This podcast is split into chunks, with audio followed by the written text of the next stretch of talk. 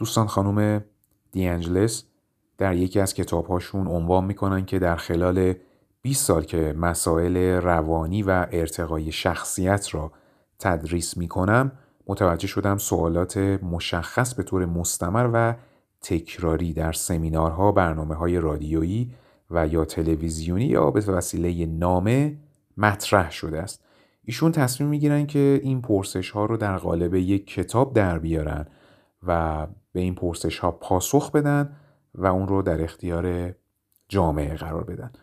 من سعی کردم که این سوالات رو خیلی خلاصه در این بخش قرار بدم و بتونیم با همدیگه پاسخهاشو بشنویم. خب فصل اول به نام عشق و صمیمیت هستش.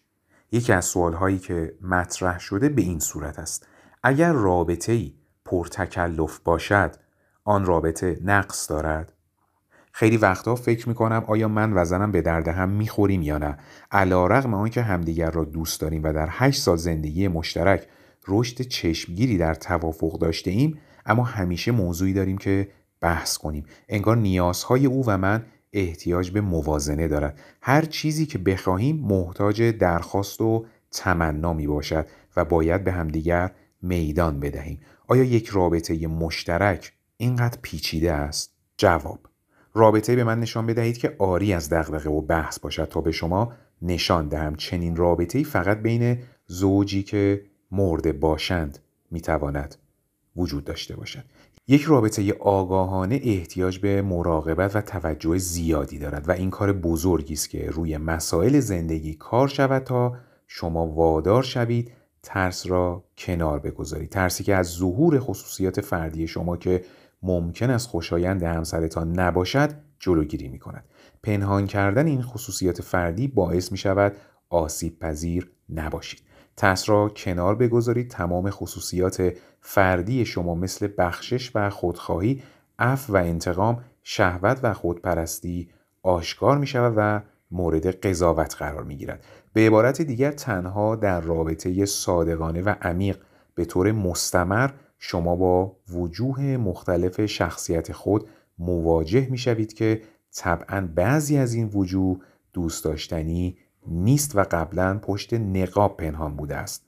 آشکار شدن آنها تو را ناراحت می کند مردم برخی بر این باور نادرست در مورد رابطه میچسبند که رابطه صرفا و کاملا باید مطلوب و خوب باشد.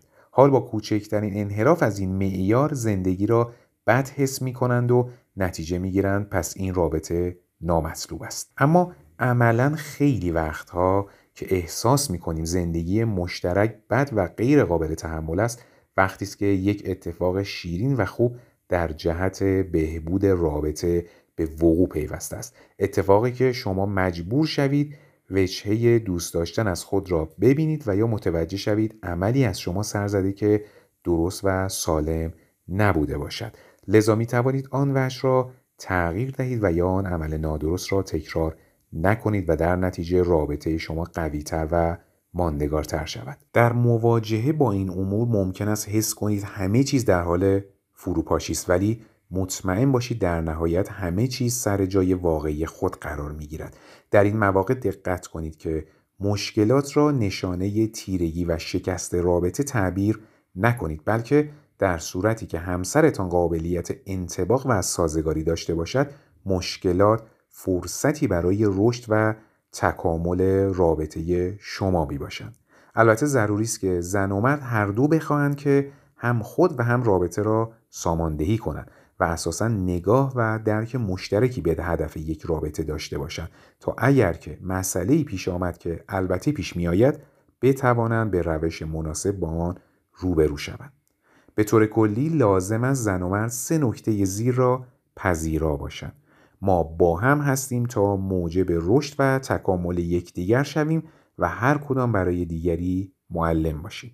رابطه یک هدیه شیرین است و انگیزه ای می شود تا درس های مورد نیاز برای تشخیص هدف، آگاهی و دوست داشتن انسان ها را فرا بگیریم.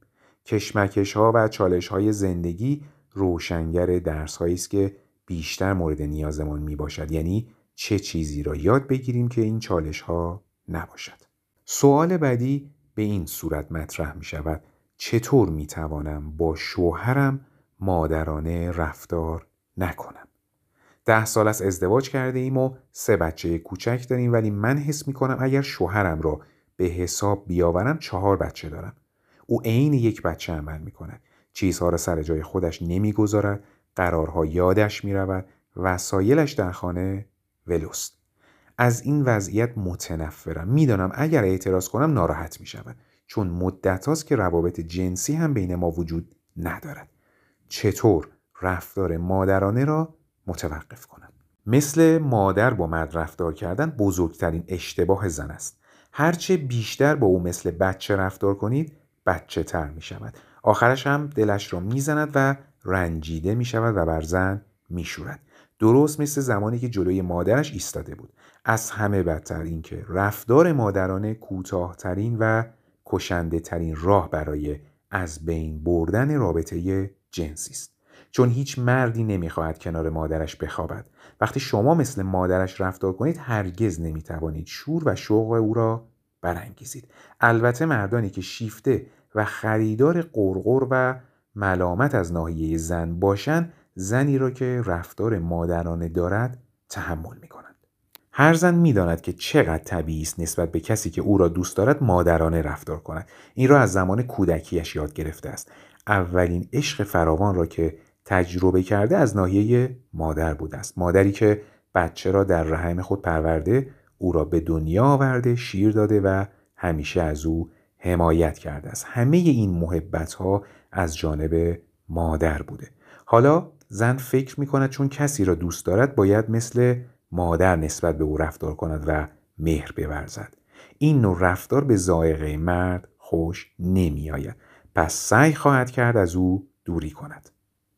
شش مورد از رفتارهای مادرانه که بایستی از آنها اجتناب شود. یک کمک و همیاری در مواردی که خودشان باید انجام دهند. دو برای اینکه بفهمیم چه می‌خواهد از بازی استفاده کنیم. مثلا گرسنه ای پیتزا می‌خوری نه. یه سوپ خوشمزه چی؟ شبیه به یه همچین مکالمی. سه با تلقی اینکه مرد حواس پرد و فراموشکار است اطلاعاتی را که خودش می‌داند به او یادآوری کنیم. چهار قرقر زدن و اینکه او انگار بچه است پنج به عهده گرفتن کارهایی که گمان می‌کنیم او نمی‌تواند درست انجام دهد. 6. آنها را راهنمایی می‌کنیم در حالی که از ما کمک نخواستند. می‌دانم چه فکر می‌کنی اگر من این کار را نکنم کاری که با انجام رفتار مادران انجام شود ضرر زیادتری نسبت به آنکه اصلا انجام نشود به همراه دارد کاری که با انجام رفتار مادرانه انجام شود ضرر زیادتری نسبت به آنکه اصلا انجام نشود به همراه دارد. این خیلی مسئله مهمی است. مرگ یک بار شیون یک بار. اجازه بده کلیدش را خودش پیدا کند. برای اینکه از نقش مادرانه به موقعیت یک معشوق برگردی باید به توصیه های زیر عمل کنی. توصیه یک کارهایی را که خودش باید انجام دهد انجام نده. توصیه دو با او مثل یک همسر و یک شخص قابل اعتماد رفتار کن. توصیه سه با او با لحن و روش مادرانه صحبت نکن. توصیه چهار هر وظیفه ای که در زندگی مشترک به عهده اوست به او واگذار حتی اگر اشتباه کرد اعتنا نکن. توصیه چهار هر وظیفه ای که در زندگی مشترک به عهده اوست به او واگذار کن حتی اگر اشتباه کرد اعتنا نکن. توصیه پنج یک صورت تهیه کن با عنوان راههایی که نقش مادر را بازی می کنم. آن را هر روز بخوان و یک نسخهش را هم به او بده تا هر وقت مادرانه رفتار کردی او به تو یادآوری کند. به خاطر داشته باش وقتی عادت مادرانه را کنار گذاشتی طبعا حس می کنی یک زن هستی و رفتارت زنانه می شود و او حس مردانگی پیدا می کند و مثل یک مرد با تو رفتار خواهد کرد. خب برسیم به سوال بعدی. همسرم دور احساسات خود حسار کشیده است. چه کنم تا از این بند رها شود؟ او دوران کودکی سختی را تجربه کرده است. همسرم دوران کودکی سختی داشته است.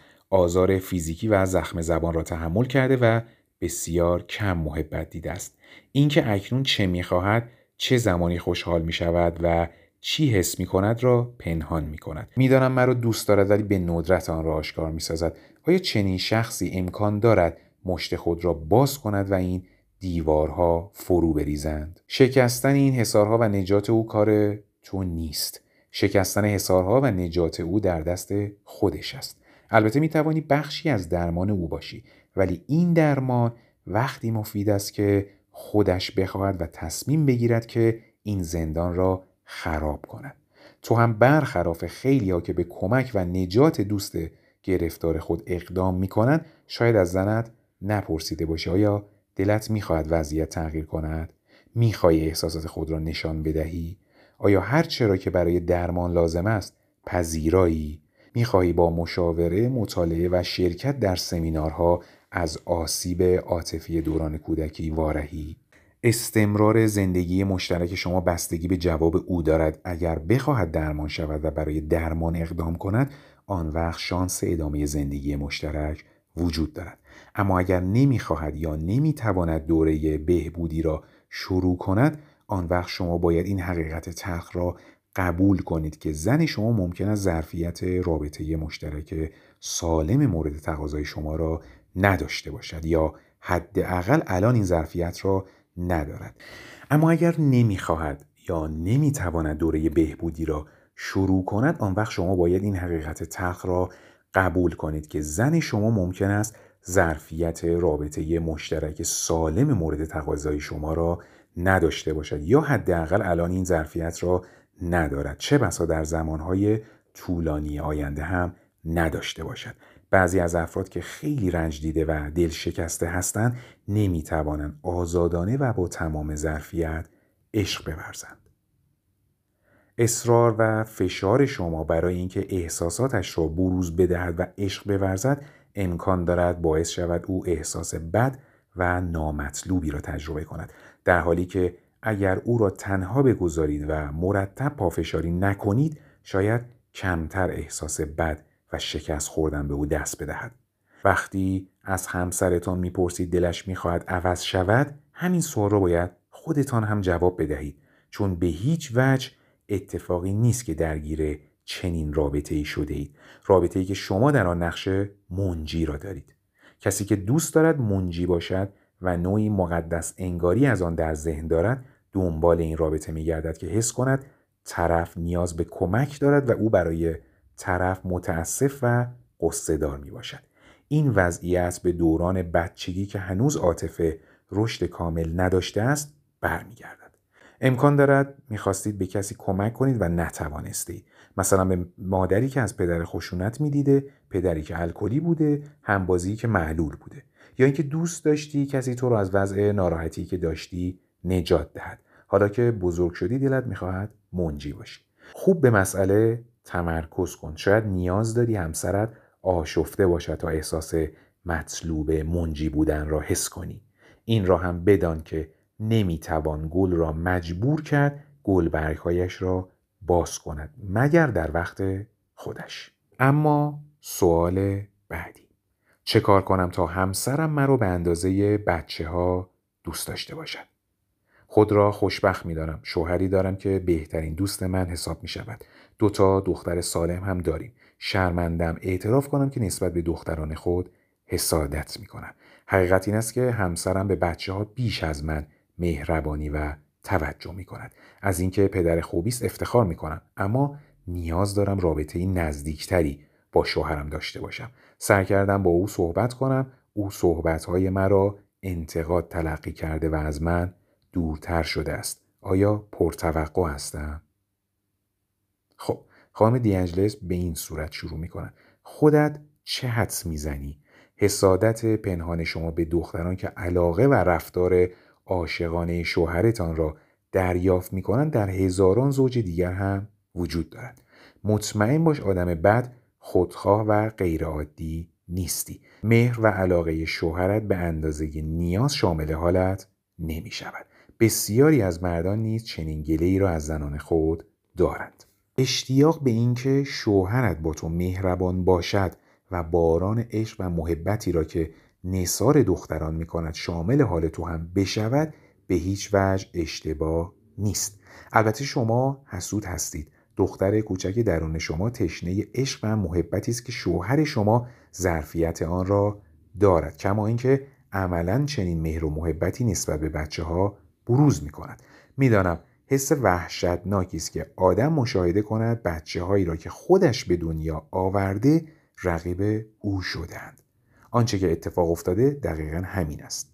این به شما کمک می کند تا بدانید شوهرتان کجا ایستاده است.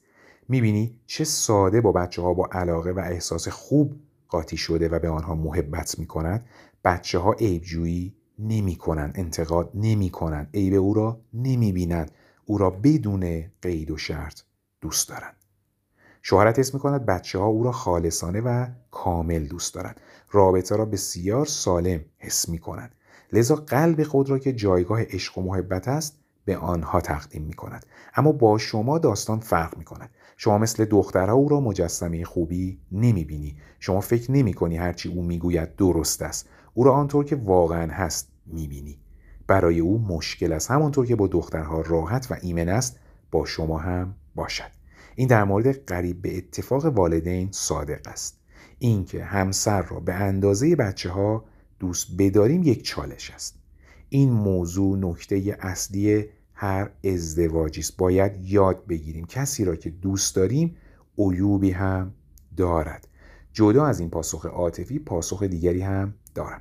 رابطه زناشویی را در اولویت اول قرار دهید. سپس به رابطه والدین به بچه ها توجه کنید. ضروری است که شما فرد شماره یک شوهر خود باشید. نه اینکه عشق و علاقه شوهر متوجه دخترها باشد بعد اگر چیزی مان نصیب شما شود. اگر ازدواج شما سالم و ناپایدار نیست اینکه بچه ها چقدر حس کنن پدر مهربانی دارن مقوله ای نیست. شما به رنجش خود از آنها پایان دهید. آنها رشد می‌کنن بدون اینکه بدانند یک زن چه رفتاری باید داشته باشد. هرچه رابطه شما و همسرتان مستحکم و خوب باشد هر دو می توانید بهتر به بچه ها عشق بورزید. خوشحالی و عشق به شما باید اساس و سرلوحه توجه شوهرتان در روابط خانوادگی باشد. چه این کار محیط خانه را برای عشق ورزیدن به بچه ها آماده نگه می دارد. هرچه شما خوشحالتر باشید دختران شما بیشتر خوشحال خواهند بود. به او بگویید من اینها را گفتم. یکی دیگه از سوالاتی که مطرح شده به این صورت است. نامزدم مرا به دوستان و فامیلش معرفی نمی کند این چه معنی دارد؟ نه ماه پیش با مردی نامزد شدم. او مرا به خانواده و دوستانش معرفی نکرده است. از همسر سابقش بچه دارد. حتی با بچه ها هم آشنا نشدم. اکثرا در آپارتمان من یا آپارتمان او با هم هستیم. گاهی در ساعات آخر شب بیرون می رویم. او ادعا می کند زندگی خصوصی را دوست دارد و نمی‌خواهد دیگران وارد حریم خصوصی ما بشوند. آیا فکر می کنید جایی از کار ایراد دارد؟ معنی این کار چیست؟ برای من سخت است که این حرف را به زبان بیاورم. او ننگ دارد با شما دیده شود و دیگران بدانند او با شما معاشرت دارد. خودت هم حتما همینطور برداشت کرده ای شما را از دوستان و فامیل خود پنهان کرده است. به دلیل اینکه فکر می کند شما آنقدر خوب نیستید که رسما نامزد او باشید. پیشینه شما با تلقی و از یک زمینه مورد قبول تفاوت دارد و این خیلی ناراحت کننده است. دلیل دوم آن است که او با کس دیگری ازدواج کرده و یا قصد آن را دارد و با سوء استفاده از شما هر دوتان را فریب داده است. شما را در حصار نگاه داشته و عملا قسمتی از زندگی خود را محدود و منفک نموده است. تمام نشانه ها همین را تایید می کنند خب حتما اینها را حد زده بودی ولی به روی خودت نمیآوری تا مجبور شوی با او برخورد کنی اگر حس احترام به خود داری بدون معطلی به این رابطه پایان بده احترام در اینجا نقش اصلی را دارد او آشکارا شما را محترم نمی‌داند تمام رفتارش نادرست و ناپسند و به عبارت دیگر غیر محترمانه می باشد. قطع رابطه فوری لازم است. نیاز از سوالی هم از خودتان بپرسید. سوالی سخت ولی توجیهی. چرا این رفتار ناپسند را تحمل کردم؟ چه عاملی مرا به طرف مردی کشان که هیچ احترامی برایم قائل نیست؟ چرا رفتار توهین آمیز او را کتمان کردم؟ این صدمه عاطفی چطور درمان می شود که بار دیگر به دام چنین مردی نیفتم حالا وقتی است که خودت را بیشتر دوست بداری و بدانی که اصلا شایسته نیست کسی با تو چنین رفتاری داشته باشد رفتاری که در نظر همه ناراحت کننده و غیر عادی ارزیابی می شود مرد خوش که در کنارت قرار می گیرد باید به تو افتخار کند و به خودش ببارد که تو را در زندگی دارد. و همچنین با خوشحالی تمام به فامیل خودش تو را معرفی کند. هرچه زودتر بتوانی از شر نامزد فعلی راحت شوی زودتر مردی به سراغت میآید که با تو با شعون انسانی رفتار نماید. و اما سوال بعدی. کشش جنسی در رابطه زناشویی چقدر اهمیت دارد؟ اگر در آغاز ازدواج میل جنسی وجود نداشته باشد آیا با گذشت زمان ایجاد می شود؟ افراد این سوال را می‌پرسند که ازدواج کردن اما آرزو دارند کیفیت آن عوض شود و به گونه ای بهتر باشد. آنها همدیگر را دوست دارند اما کشش جنسی نسبت به هم ندارند. نمی‌خواهند از هم جدا شوند و کوشش دارند عاقلانه این بیمیلی جنسی را به روش علمی تفسیر کنند و آن را به حالت طبیعی درآورند. پاسخ صادقانه ای من به این پرسش چنین است. نه من باور ندارم که بتوانید یک رابطه زناشویی سالم پایدار و عاشقانه با کسی که برایتان جاذبه جنسی ندارد برقرار کنید. حداقل من و کسانی که تماس جنسی را بخش غیرقابل تفکیک ازدواج می‌دانیم فکر می‌کنیم ازدواج بدون کشش جنسی قابل دوام نیست به علاوه تماس جنسی رابطه زناشویی را از یک رابطه دوستی ساده متمایز می کند. شاید اگر زن و مردی که هر دو کهنسال هستند و مدت هاست که میل جنسی ندارند تصمیم به ازدواج بگیرند رابطه دوستی و کنار هم بودن آنها بتواند پایه و اصل ازدواج قرار بگیرد و با خوشی و رضایتمندی در کنار هم زندگی کنند. اما هیچ دلیلی وجود ندارد که مرد یا زن هفتاد ساله از تماس جنسی لذت نبرد. به همین علت دوست نداشتم چنین مثالی را مورد استفاده قرار بدهم. گذشته از آن مردان و زنان 60 یا 70 ساله چنین پرسشی ندارند بلکه کسانی که در سن 20 تا 40 سالگی هستند درباره رابطه بدون تماس جنسی مکرر می‌پرسند. دو اگر همسرتان برای شما جاذبه جنسی ندارد آیا با گذشت زمان جاذبه جنسی ایجاد می شود بستگی به علت آن دارد. گاهی اوقات شما می توانید با گذشت زمان میل جنسی پیدا کنید و این کار با التیام درس های عاطفی میسر است. اصولا بیمیلی جنسی ناشی از ناتوانی جنسی با درمان ناتوانی معالجه می شود. گاهی فقدان کشش جنسی به دلیل آن است که مورد سوء استفاده جنسی قرار گرفته اید و از نظر روحی صدمه خورده اید. روانشناس در این مورد به شما کمک خواهد کرد. حالا اگر این مسائل وجود نداشته باشد و در شروع رابطه هم نسبت به هم میل جنسی نداشته اید فکر اینکه مرور زمان بین شما کشش ایجاد کند را از سر بدر کنید چون چنین اتفاقی نخواهد افتاد در این باره به موارد زیر فکر کنید. یک شما نمی‌خواهی با کسی خیلی صمیمی باشی به این جهت از رابطه زناشویی حقیقی کناره گیری می‌کنی. تماس جنسی زن و مرد را به نحو ویژه‌ای به هم پیوند می‌دهد. هیچ عاملی مثل تماس جنسی که باعث وحدت جسمی و روانی همسران می شود بین زن و مرد صمیمیت ایجاد نمی کند. تماس جنسی فقط تماس جنسی فقط اطفای شهوت نیست بلکه با عشق ورزی همراه است که صمیمیت و نزدیکی خیلی زیاد ایجاد می کند. لذا اگر تماس جنسی نباشد صمیمیت ایجاد نمی شود و حقیقت آن است که شما از رابطه زناشویی حقیقی خودداری کرده اید و شخصی را در زندگی انتخاب کرده اید که به او میل جنسی ندارید به طبع آن تماس جنسی که عامل صمیمیت است انجام نمی‌گیرد و از این راه شما از ایجاد صمیمیت مطلق در زندگی زناشویی جلوگیری می کنید. وقتی میدانی قرار نیست که تماس جنسی انجام بگیرد مطمئن هستی که صمیمیت از مرز مشخص بیشتر نمی شود و می توانی خودت را از آسیب پذیری که برایت معنی افزایش صمیمیت را به همراه دارد حفظ کنی در این وضعیت به خود می‌گویی تو آنقدر زیاد مرا تحت تاثیر قرار داده ای که وادارم کرده ای کنترل خود را از دست بدهم. حالا اگر کسی هستی که به هر دلیلی میخوایی همیشه کنترل اوضاع را به عهده داشته باشی یا از کنترل شدن به وسیله دیگران واهمه داری همسری انتخاب می‌کنی که برایت کم جاذبه باشد یا اصلا جاذبه ای نداشته باشد تا بتوانی خود را ایمن نگه داری. چون کشش قوی جنسی تو را به طرف او نمیکشاند و می‌توانی یک فاصله عاطفی بین خودت و همسرت ایجاد کنی تا وضعیت کنترل تغییر نکند. چون کشش قوی جنسی تو را به طرف او نمیکشاند و می‌توانی یک فاصله عاطفی بین خودت و همسرت ایجاد کنی تا وضعیت کنترل تغییر نکند. و این تصور رو داشته باشی که در این رابطه قدرت بیشتر را در دست گرفته ای. بیمیلی جنسی از مشکل ترین و در این حال مهمترین مسائلی است که همسران قبل از ازدواج باید با آن روبرو شوند. هرچند که ممکن است برای بعضیا خیلی رنج آور باشد.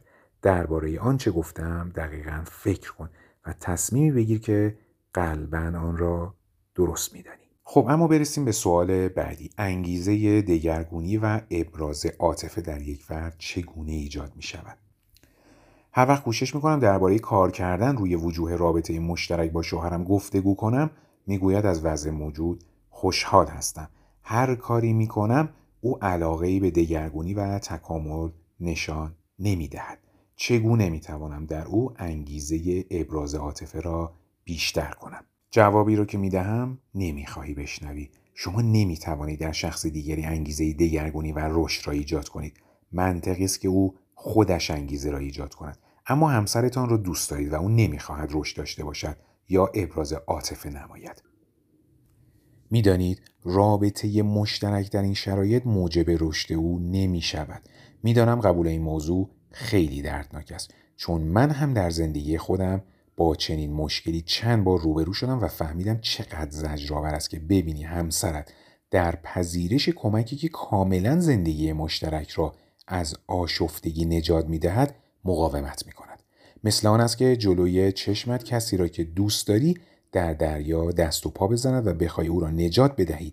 اما وقتی که تناب نجات برایش بفرستی آن را پس بزند و ادعا کند نیازی به آن ندارد. میدانی اگر از دریا خارج نشود میمیرد. التماس می‌کنی. دستت را بگیرد و بالا بیاید. اما او احمقانه خودداری می‌کند و تو مجبور می‌شوی غرق شدن او را ببینی. بعضی افراد ظرفیت ندارند تا طوری عشق بورزند که مطابق میل شما باشد یا ظرفیت داشتن رابطه مورد نیاز شما را ندارند این به آن معنی نیست که آنها آدم سختگیر یا لجبازی هستند و یا اینکه زیرکانه کوشش می‌کنند شما را ناراحت کنند آنها نمی‌توانند از نظر عاطفی مشابه شما رفتار کنند نه اینکه بخواهند چنین رفتاری داشته باشند. متاسفانه همسران در آغاز رابطه به این مسائل توجه نمی کنند که ببینند آیا آنقدر با هم سازگار هستند که بتوانند زندگی سعادتمندی را در کنار هم داشته باشند ممکن است یکی از آنها انتخاب خوبی نباشد یا در مورد دیگری می‌تواند انتخاب اشتباه باشد به هر حال مسئله اصلی بین این زوجها این است که روش عشق ورزیدن آنها با هم منطبق نمی باشد. برای راهنمایی شدن او از این روش استفاده کنید. بدون اینکه او را سرزنش کنید کنارش بنشینید و با حسن نیت به او بگویید که تو را خیلی دوست دارم. چند سال از کوشش کردم زندگی مشترکمان رو به راه باشد. می‌دانم که متوجه هستی من از تو خواهش کردم که احساسات خود را آشکار کنی. روی وجوه زندگی مشترک کار کنیم درباره موضوعاتی که داریم به گفتگو بنشینیم که تمام اینها یک دلیل دارد نجات زندگی مشترکمان زندگی مشترک از روال آن خوشحال نیستیم.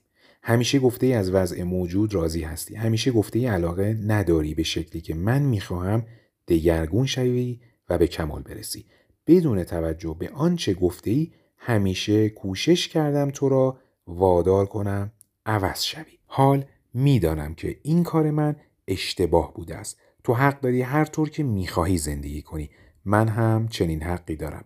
راه من بهتر از راه تو نیست. فقط با آن فرق دارد. بنابراین عزیزم هر چقدر وقت نیاز داری روزها یا هفته ها در اختیارت است تا برای آخرین بار از خودت بپرسی. آیا از همین طور که الان هستی خوشحالی و رابطه ای را که همسرت از تو می‌خواهد تا عاطفت را ابراز کنی و رابطه مشترک را بهبود ببخشی نمی‌خواهی؟ اگر به نزد من بیایی و بگویی دقیقا همین حس را داری من متوجه می شوم که وقتش رسیده تا بدون تو زندگی کنم. توجه کن. من طالب زندگی زناشویی هستم که در آن من و شوهرم همیشه در حال تکامل باشیم و دگرگونی های لازم را پذیرا شویم و کوشش کنیم تا صمیمیت و عشق ورزی بیشتری داشته باشیم. این مهمترین هدف من در زندگی است. من دوست دارم زندگی این چنینی با تو داشته باشم. اما اگر تو این نوع زندگی را نمیپسندی آن را درک می‌کنم و خود را آزاد می‌کنم تا کسی را بیابم که نسبت به عشق و زندگی نگاهش مشابه من باشد. جرأت کنید و مطالب گفته شده را با شوهرتان در میان بگذارید. البته این کار خیلی مشکل است اما بهترین کاری است که در رابطه مشترک تا حال انجام دادید. برای او هم بهترین است. از کسانی که این روش را به کار بردن شنیدم که همسرشان بعد از شنیدن این گفتگو به طور عجیبی دگرگون شده و خود را برای تکامل شخصیتی آماده کرده. بنابراین چنین کاری امکان پذیر است و هر نتیجه حاصل شود به هر حال نقطه عطف زندگی شماست. شما زندگی را که همیشه در رویا می‌دیدید تجربه خواهید کرد. خب سوال آخر این بخش به این صورت مطرح می شود که آسیب های عاطفی گذشته چگونه درمان می شود تا بتوانم یک رابطه مشترک سالم داشته باشم. مشکلاتی که در رابطه مشترک داشتم علت اصلی آن آسیب های دوران کودکی یا تجربه عشقهای دردناک گذشته من بوده است که در اینجا و یا بزرگتر نمودن مشکلات رابطه مشترک دخیل بودند با اینکه علت را می‌دانم گذشته دست از سرم بر نمیدارم همسرم نیز مشکل خاص خودش را دارد. گاهی تعجب می‌کنم چطور هنوز زنده مانده ایم. آیا راهی برای درمان وجود دارد؟ درمانی که گذشته نتواند رابطه ما را ویران کند. سوال بسیار مهمی است. همه باید از خود بپرسیم چگونه می توانیم الگوهای ناسالم عاطفی را که در گذشته شکل گرفتن شناسایی و درمان کنیم تا رابطه ما را در بزرگسالی ویران نکنند؟ اکنون شما اولین گام به سوی درمان را برداشتید چون می‌دانید که احساسات منفی دارید و مایل هستید آن را درمان کنید. متاسفانه خیلی از مردم نمیپذیرند که کوله باری از گذشته را به همراه دارند که زندگی فعلی آنها را تیره می کند. این افراد نمی توانند آنچه را که من آزادی راستین عاطفی مینامم تجربه کنند. اما آزادی راستین عاطفی یعنی طوری زندگی کنید که مورد پسند شماست و عشق بورزید به اندازه‌ای که دلتان می‌خواهد. برای درمان خود نیاز دارید تا آنچه را که من برنامه ریزی احساسات مینامم بدانید. مجموعه تصمیماتی که از زمان تولد در حین رشد و زمان حال گرفته اید و شامل خودتان و دنیا می باشد برنامه ریزی احساسات نام دارد. وقتی به دنیا میایید صفحه ذهن شما سفید است و چیزی در آن نوشته نشده است. حتی علا رقم اینکه شما از راه وراست امیالی را همراه خود دارید باز هم صفحه ذهن سفید است چون هنوز چیزی را تجربه نکردید که اثر منفی یا مثبت داشته باشد هر روز که زندگی می کنید تجربه شما بیشتر می شود و در مورد خود و جهان درسی تازه یاد می گیرید. با شما خوب رفتار شود، بد رفتار شود، محبت ببینید، بیمهری ببینید، تشویق شوید، تنبیه شوید. هر کدام از این تجربه ها کمک می کند تا تصمیم هایی در مورد خودتان، مردم یا زندگی شکل بگیرد. به عنوان مثال اگر والدین شما در کودکیتان رابطه آشفته و ناشاد داشتن و شما این جدال دائمی آنها را دیده باشید امکان دارد ناخداگاه تصمیم بگیرید که من باید همیشه آدمی خوب و خوش رفتار باشم تا کسانی را که دوست دارم هرگز غمناک و دلازرده نکنم. چون زیبنده نیست که من فردی پرخاشگر باشم. به مثال دیگری توجه کنید. فرض کنیم پدرتان با شما فاصله عاطفی داشت. در نتیجه شما ناآگاهانه به این نتیجه رسیدید که از کسانی که دوستشان دارم انتظاری ندارم یا آنهایی که دوستم دارن ترکم می‌کنن. هر تجربه در بچگی باعث می شود تصمیم معینی بگیرید. این عمل تکرار می شود و مجموعه تصمیم ها شکل می گیرد مجموعه این تصمیم ها یا باورها احساسات برنامه ریزی شده شما نامیده می شود. وقتی رایانه ای را با اطلاعات معین و پایه برنامه ریزی کنید رایانه می تواند هر زمان که لازم باشد این اطلاعات را به کار برد تا وظیفه ای را که به او محول شده انجام دهد یا مسئله ای را حل کند به همین گونه جای برنامه ریزی احساسات هم در مغز شماست وقتی این برنامه وارد مغز شود مغز در طول زندگی از آن استفاده می کند. این برنامه در طرز تفکر و رفتار شما اثر دارد واکنش شما در وضعیت و موقعیت خاص از الگویی استفاده می کند که ناشی از وضعیت و موقعیت مشابه و تجربه شده در بچگی می باشد که در ذهن شما بایگانی است. به طور کلی از نظر کمی بیشترین مقدار برنامه ریزی احساسات در سنین پایین انجام می شود. به برآورد روانشناسان توجه کنید.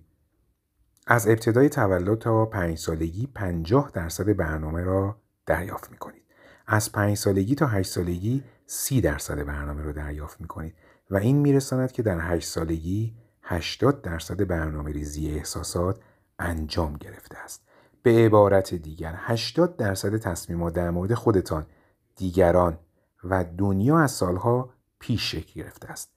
از سن 8 سالگی تا 18 سالگی 15 درصد دیگر از برنامه را دریافت می کنید.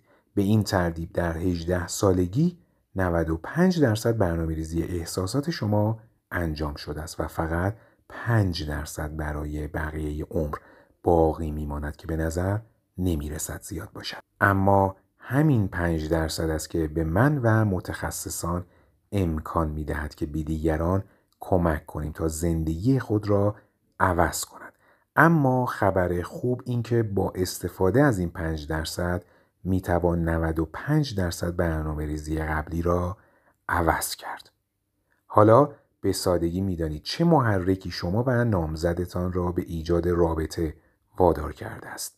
یعنی محرک نامزدتان همان بخش 5 درصدی بوده که آگاهانه می‌گوید می‌خواهم شوهر خوبی برای زنم باشم ولی قسمت 95 درصدی مغز آنچنان برنامه ریزی شده که بگوید از ایجاد رابطه جنسی خودداری کن و دور قلب خود حسار بکش. برای ایجاد عشق روش درمان در سه قدم را بنده قبلا توضیح دادم.